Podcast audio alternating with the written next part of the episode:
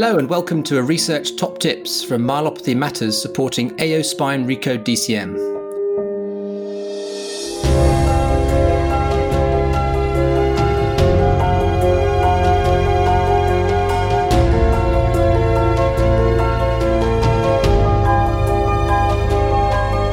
In this series, we are asking leading experts about core research concepts, such as how to secure funding and how to balance an academic and clinical career.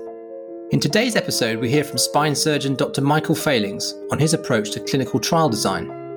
My name is Dr. Benjamin Davies, neurosurgeon scientist and founder of myelopathy.org, and this is Research Top Tips from Myelopathy Matters.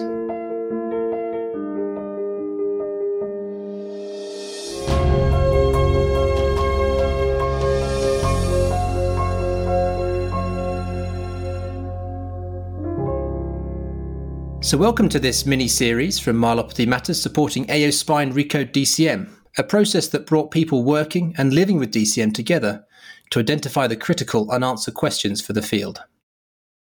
Whilst the question is fundamental to starting research, there are many more components to getting a research project off the ground. One of those challenges is, of course, designing the research project itself. And I'm delighted to be joined by Dr. Michael Fehlings, a professor of neurosurgery at the University of Toronto.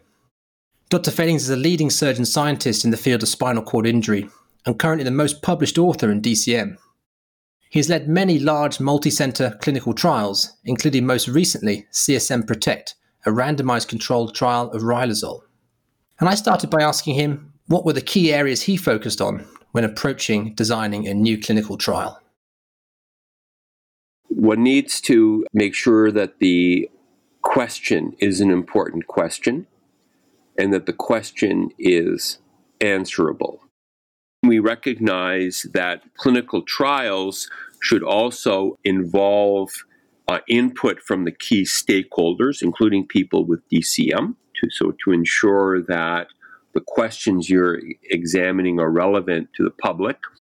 And then we need to ensure that there's equipoise so that it's a reasonable option to for example, randomize an individual to receive some kind of a control, which might be best available medical treatment versus uh, an alternative approach, a drug or a, uh, some other type of a therapeutic initiative. And then in other circumstances uh, where it may not be as easy to randomize patients, for example, uh, there may not be perfect equipoise there there are methodologies which have now been developed, so prospective, non randomized uh, clinical uh, designs, which can be used to assess uh, patient outcomes. And then, in addition, from the translational perspective, having a health economics component uh, to the clinical studies is, is also very important. I'm just going to pick up on some of those those those key points there. So, the trial design, because you mentioned there that there are different options available. The randomization, the clinical equipoise can create some particular challenges. And I don't know whether you had any insights from CSM Protect you, you led, and I understand you're also involved with a different approach, which is um, in the CSM surgery trial.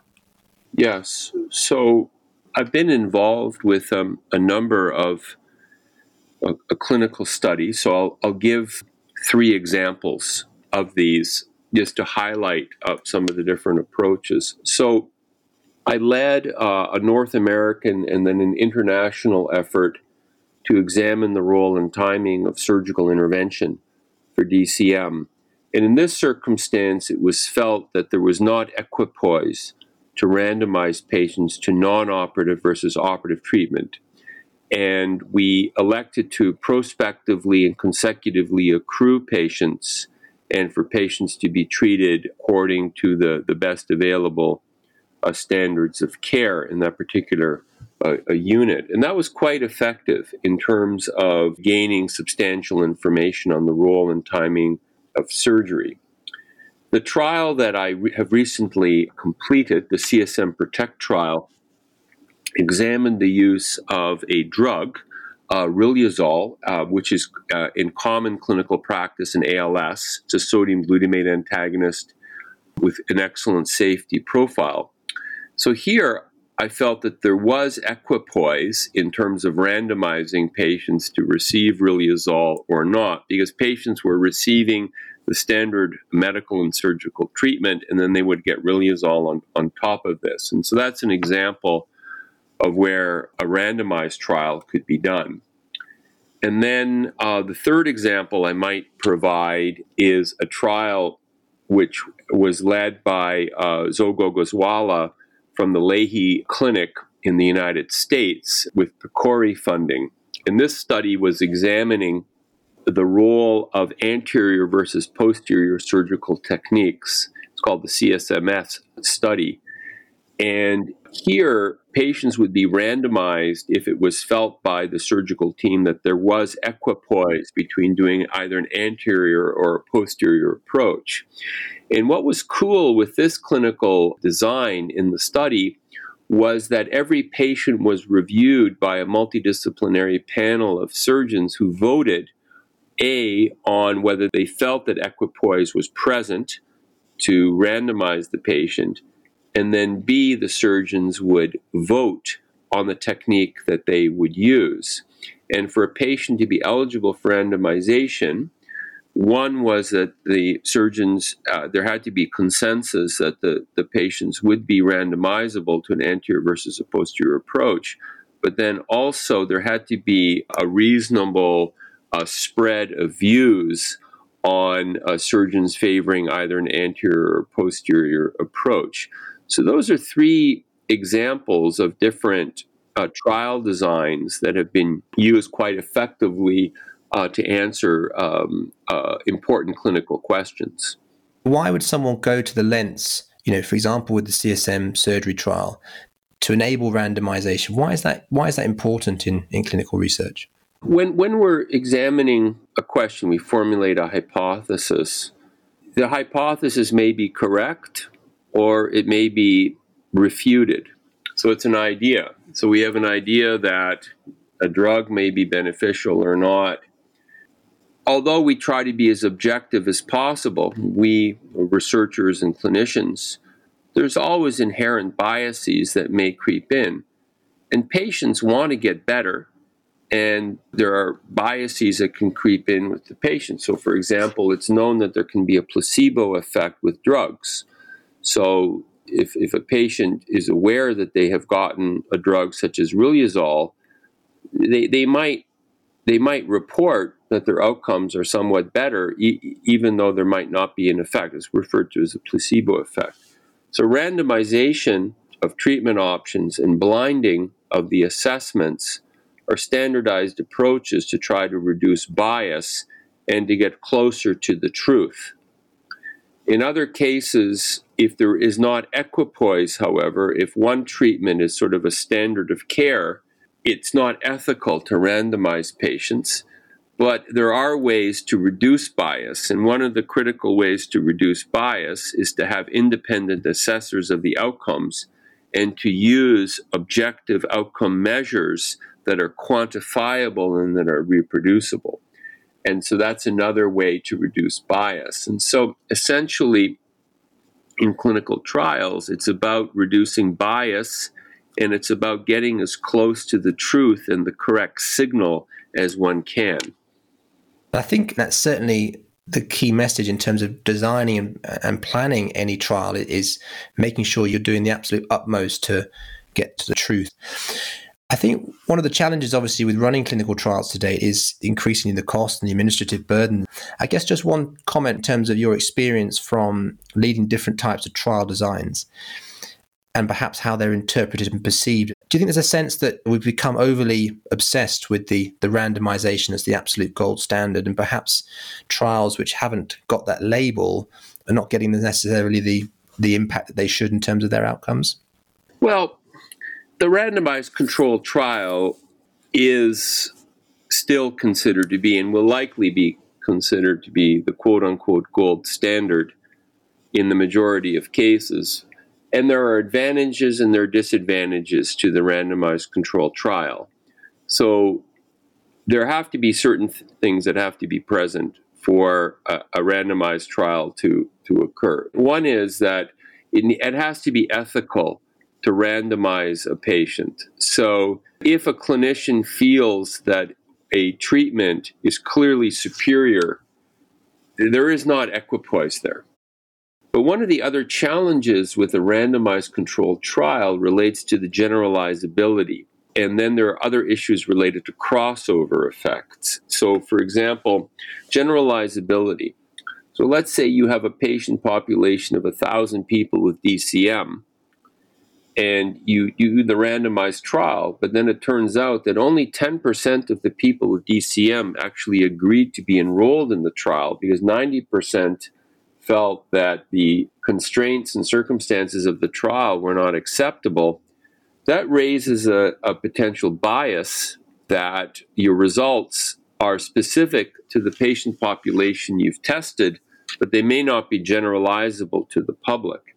And so the design of the trial becomes very important. And there are approaches to manage this, what are called pragmatic randomized trials, which are somewhat less stringent than the classical randomized trial design, but allow for a greater generalizability. And another problem with randomized trials is that of crossover. And we've seen this when surgery versus no surgery trials. So, for example, there have been trials um, of surgery versus non operative management for lumbar disc herniation. And some of those trials have had very high rates of crossover. So, what occurs is the patient gets randomized to non operative management, but then they don't do well with non operative management and they cross over to surgery. But many trials um, have a type of analysis called an intention to treat analysis. So, even if a patient is randomized to one treatment and they cross over, they're still assessed as if they were in, in the original treatment arm. And this, this brings in a source of bias. So, having said that, one of the big evolutions that has occurred in clinical trial design is recognition that there are different trial designs that are appropriate uh, based on the type of a clinical question. And when randomization is feasible and ethical, then that's a good way to go. But when it is not, uh, there are non randomized protocols which can be very effective as well. And you've also alluded to this in delivering these trials, particularly when you're you're crossing national borders, getting your team together and, and your collaborators must be very key having a, an excellent collaborative network is absolutely critical. And I, I, am going to make a shout out here to AO Spine, which is, to my knowledge, the, the largest international professional body of spine surgeons in the world. And fr- from my own work, uh, AO Spine has been critical in terms of facilitating international collaborative efforts in the areas of cervical myelopathy as well as traumatic spinal cord injury. It's difficult to do studies at an international level, but it's worth it because it, it tremendously uh, enhances the generalizability of, of the results and ultimately uh, the international acceptance uh, once the results of, of the trial become public. Looking back on everything that you've that you've achieved if you were starting your your trial career again today, is there anything that you would you would change that you do today which you hadn't done at the beginning, say 10, 20 years ago? Many, many things. Uh, you know, we learn.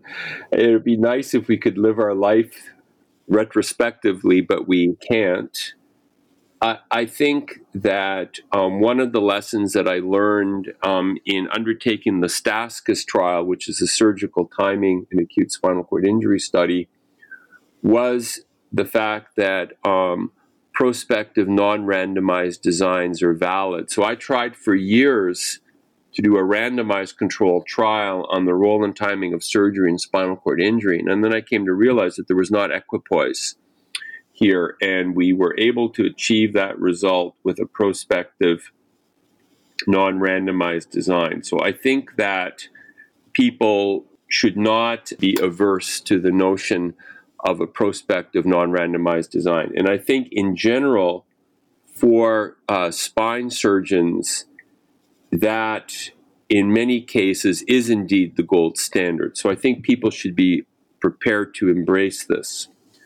I think the second critical point that I have learned is the importance of rigorous and prospective collection of data.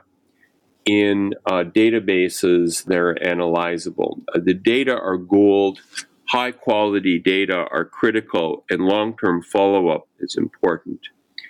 And then I think the other lessons that are important are having excellent collaborative networks. It takes time to build these collaborative networks. It takes effort to nurture these, and this becomes a critically important. And it's also important for the funding agencies to support such networks and to realize that sometimes the fruits of the investment won't be realized in the short term and that one sometimes needs to take a longer term view on these types of outcomes. And then finally, I think the importance of including the public.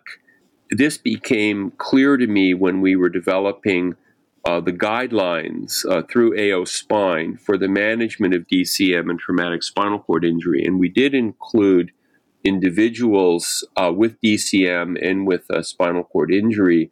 And those insights from people with these conditions were really helpful because people can provide input in terms of the importance, for example, of a treatment that's beneficial, but where the effect sizes might be perceived as being relatively small. And so, one of the things that we learned in spinal cord injury, for example, is that small effects can actually have a pretty dramatic impact on the quality of life of, of individuals with spinal cord injury. And you know, having a person who is living the experience of having neurological impairment related to DCM or SCI is critically important.